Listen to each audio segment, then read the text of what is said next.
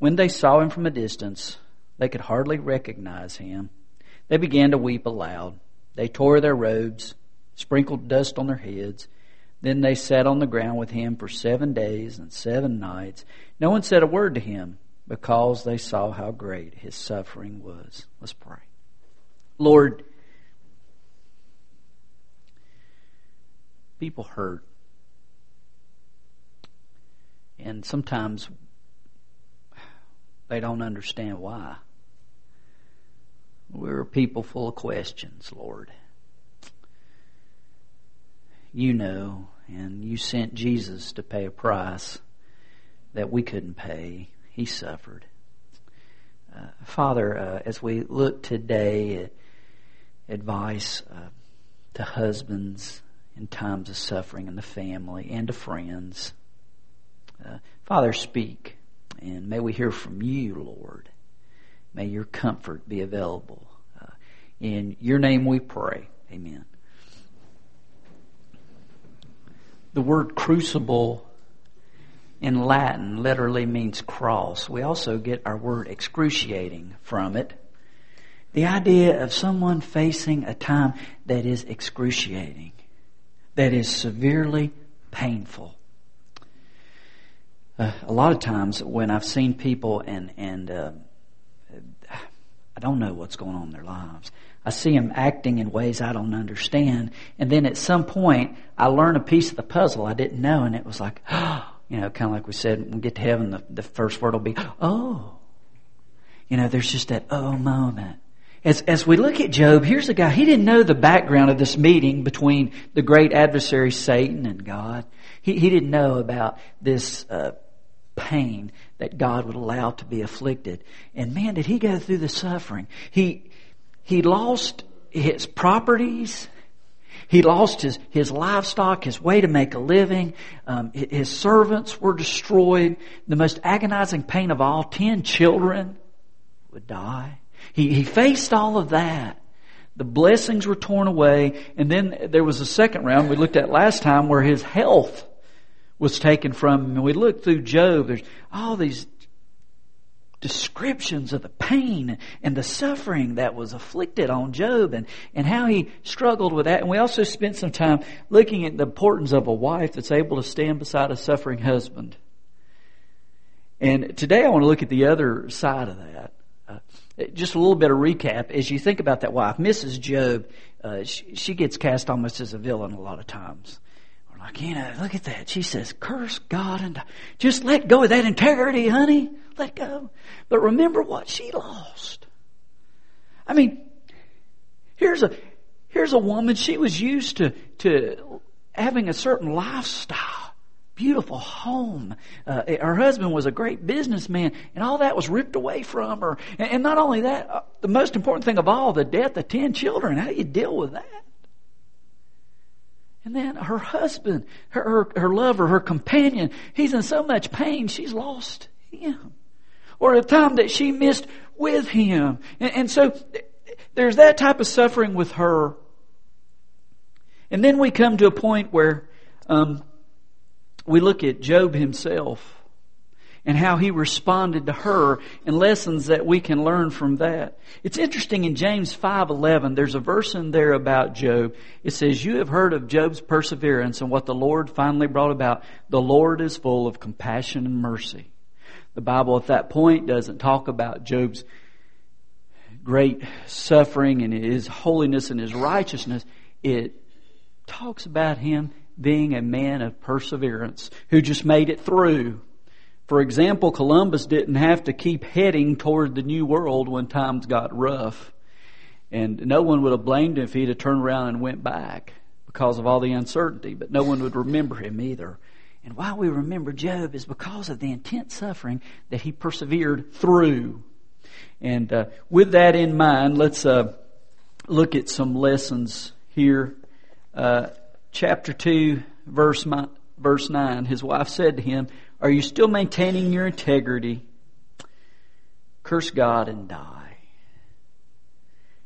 As we think about pain, I listened this past week. I've discovered finally I'm behind technology wise the world of audiobooks. And, and uh, I listened to this book. It's all about grace. story of a guy. Anyway, there was a part in there he talked about a friend of his that told him, he said, I've learned an important lesson from a friend of mine who said, if we do not transform our pain, we will transfer it to others. You know, that really stuck in my mind. People who are, who are, who are hurting tend to hurt other people. There has to be a transformation or it'll be transferred. And, and in her case, she's in so much pain and, and, and that's transferred to him. And a couple lessons here that Job, that we can learn from Job in his response to her and something all us husbands can learn from is to listen. Really listen to our wives. And then to tell the truth. He listened to her. Uh, you know, our biggest problem, guys, is not that we're hard of hearing, it's we're hard of listening. A lot of times we just don't want to listen, or as I like to fondly say, I like to multitask. Do three or four things at the same time. Are you listening to me, honey? Yeah, I'm listening. What did I say? Oh. So much for the multitasking. But to zero in, and there's so much power on really listening. And he was honest. I want you to notice what he said to her. He, he responded to her and he said, um, You're talking like a foolish woman. He doesn't say, you know, you're wicked or, or, or you're evil. Basically, when he's saying foolish, he's saying, honey, what you're saying doesn't make any sense. What you're saying is, is leaving God out of the picture. What is it? He, he listens and then he's just honest. He's not mean. He's not trying to, to attack her. He, he's, he's trying to be honest before. He's, he says, honey, that's not right. As he speaks to you, he wants to be clear in the advice that he's sharing. Just tell the truth. And there's great power in a loving way just to tell the truth. Because we need to hear the truth. Secondly, second lesson here, to teach her about God. Notice what he says, shall we accept good from God and not trouble? Uh, he was basically saying to her, honey, this is the Lord. I don't understand everything that's going on, but let's remember who this is. This is God.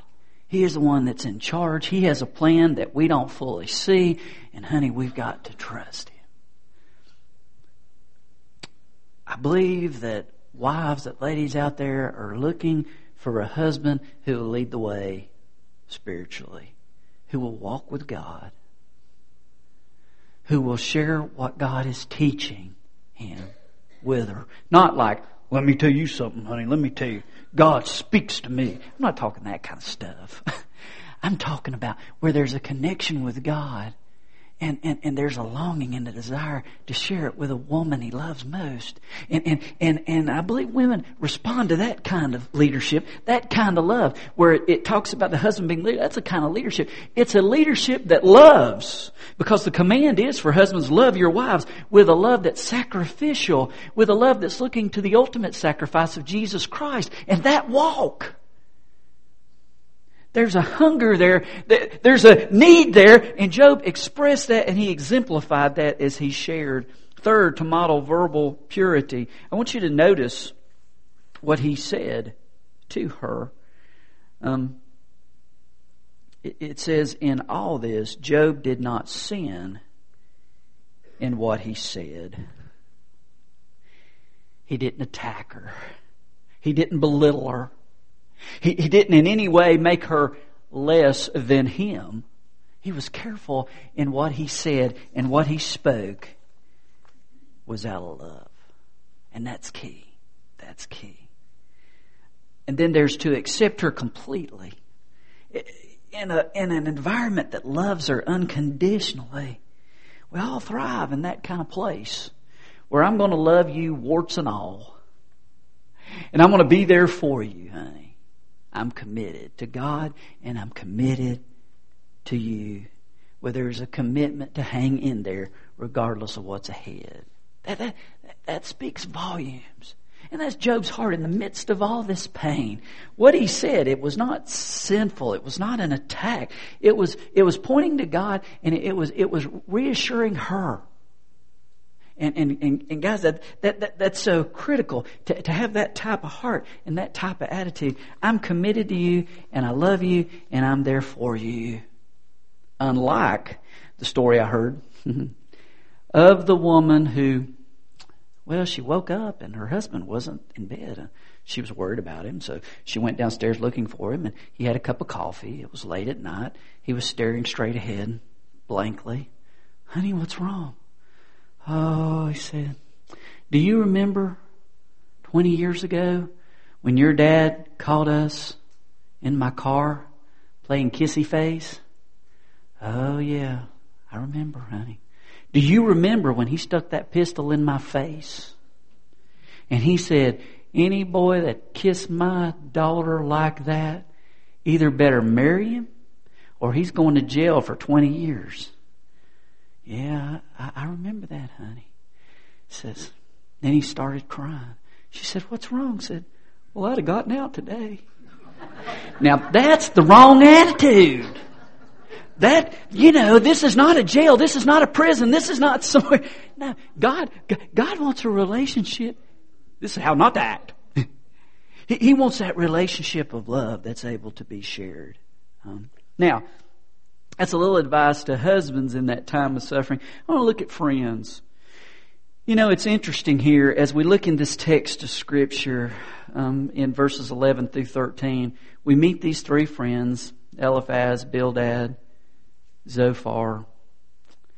And uh, as we learn more about them, we see that uh, in many ways uh, they were not the most comforting friends, but I have to give them some credit.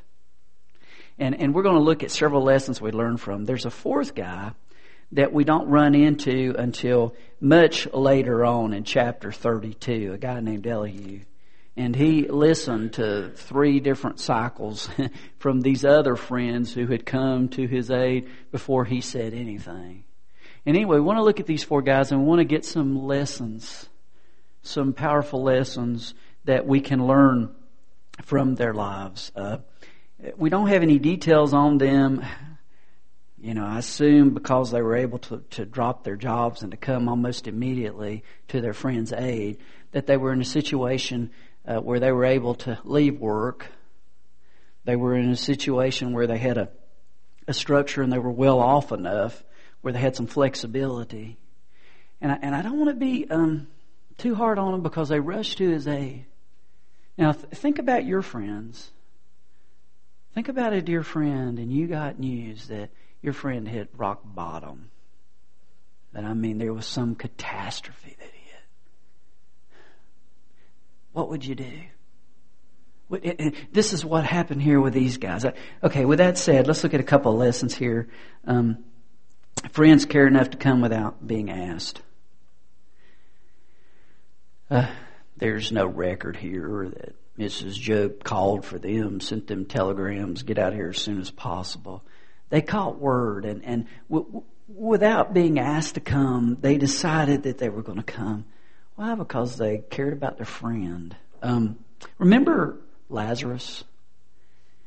And remember the sisters, Mary and Martha, how they were broken and, and upset. Jesus came after his death. There's no record there that they ever asked Jesus to come.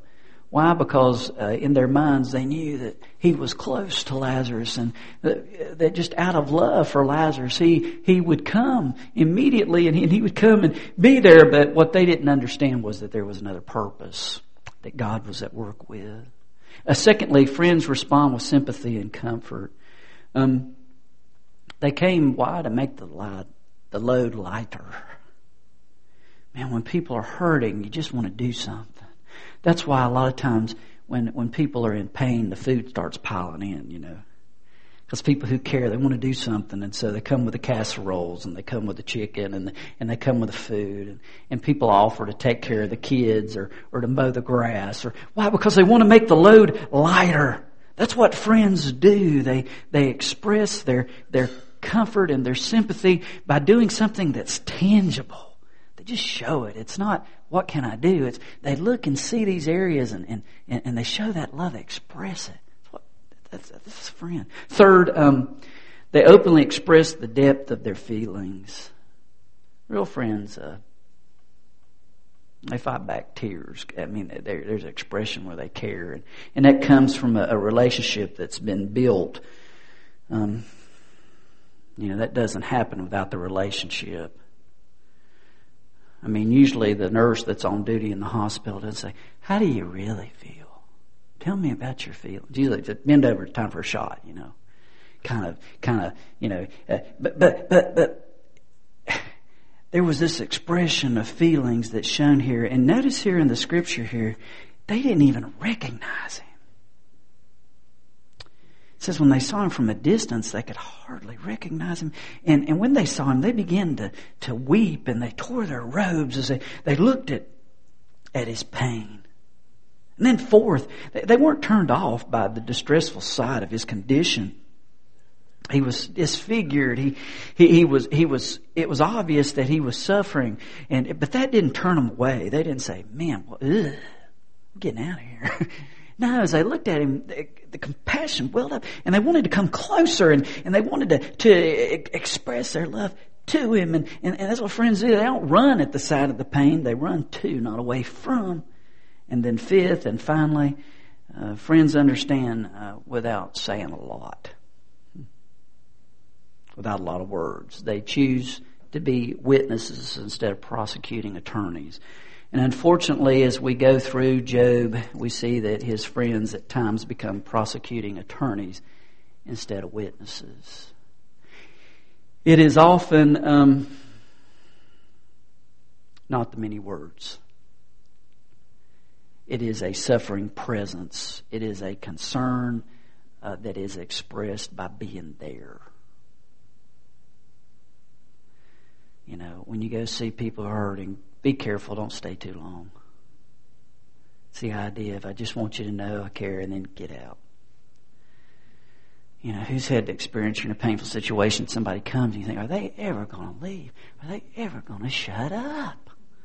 You know, I know you mean well, but you know, you don't need to go in and, and read the whole book of Job while someone's sitting there suffering. I wanted to provide comfort. No. No. That's that's certainly not the goal. Um, Chuck Swindoll, in his book, Killing Giants, Pulling Thorns, he writes about a little girl who, one of her friends died, and she saw her mother, her friend's mother, weeping. And so she comforted her, and her father asked her, Well, honey, what'd you do to comfort her? And she said, well, I went and I sat on her lap and I cried with her. That's the kind of comfort that uh, I'm talking about here. Um, as I come to the end of this, he, in that same book, he he tells a, a, an illustration from Joe Bayly's book, A View from the Hearse. Uh, the Baylys had a number of kids, and three of those children died. They suffered. Uh, the first was at 18 months their daughter died of a heart defect, heart complications. The second, at the age of five, died of leukemia. And then they had a third that died in a tragic sledding accident. So they experienced a lot of heartache and a lot of pain. And Joe, in his book, A View from the Hearse, he, he writes this paragraph. Um, I was sitting, torn by grief someone came and talked to me of God's dealings, of why it happened, of hope beyond the grave. He talked constantly. He said things I knew were true. I was unmoved, except to wish he'd go away. He finally did. Another came and sat beside me. He didn't talk. He didn't ask me leading questions. He just sat beside me for an hour or more, listened when I said something, answered briefly, prayed simply, left. I was moved. I was comforted. I hated to see him go. That visitor and the little girl were being as Jesus to hurting people. And our calls to do likewise. Let's pray. Lord, as we've taken time to look at Job, Lord, has he who was in pain ministered to his lovely wife who also suffered? And sometimes in church we forget about her suffering. Thank you for that, Lord. That love shared in the midst of the crucible. Father, for friends, uh, help us as friends, Lord, to be compassionate. Father, to look for little things that we can do to lighten the load. Father, to uh, not get too many words, but to be there. Father, that the love of Jesus may just leak out of us, Lord. Father, I believe that's one of the greatest witnesses. People want to know that there is a love that matters. And of course, the Bible tells us God is love, and that whoever lives in God lives in love and love in Him. And, and so, Father, we recognize love by the name Jesus Christ. This morning, we have an opportunity to respond to perfect love. Um, Father, as was stated earlier, shared earlier, maybe it's uh, for the first time to say, I need love in my life, the perfect love of God in Jesus Christ. So enter my life, Jesus. Forgive me, flood me with your love, change me. Give me that which you provide.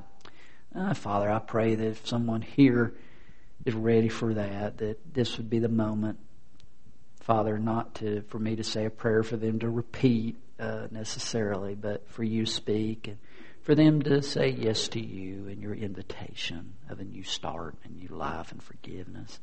Father, I don't know what the other needs are, Lord.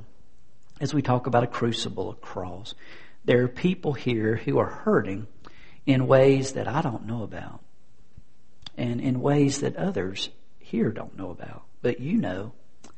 And I pray, Father, for your supernatural intervention that you might reveal to them you love them and that you might, Father, give them hope and a sense of uh, just your perfect love, Lord. Uh, Father, thank you for a chance to once again look at the book of Job and the lessons provided there. May we, Father, uh, be your servant in sharing these. In your name we pray. Amen. Will you please stand? Only trust Him.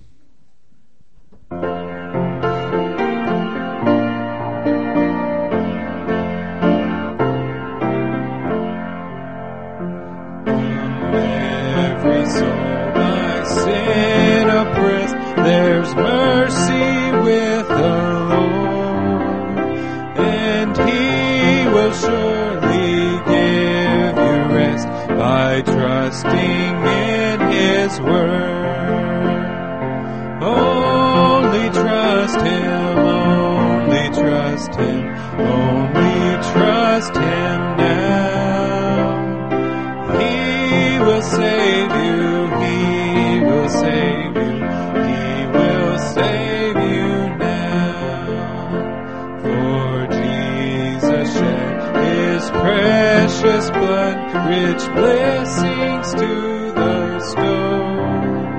Plunge now into the crimson flood that washes white as snow. Only trust Him, only trust Him, only trust Him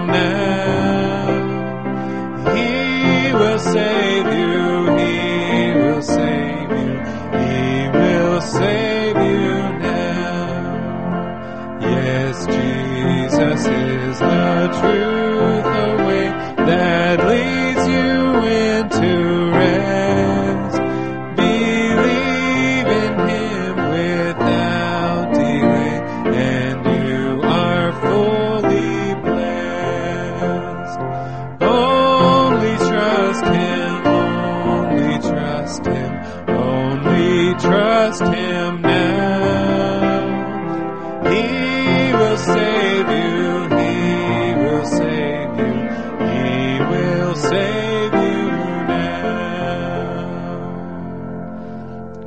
come back tonight. We have a missionary speaker and look forward to hearing from her as she shares about God's work. And so encourage you to come, be a part of that. Let's pray. Lord, uh, I'm always reminded as I look at Job that we're all weak and you're not. Thank you for being our God who comes to our aid. Lord, you know about the pain that uh, is around here, Lord. And you are the God who, Father, brings comfort. And I just pray about that, Lord. Uh, use me to be a comforter. Use others here to do that. And Father, help us just know that no matter where we are, you're around. Thank you for loving us. In your name we pray. Amen.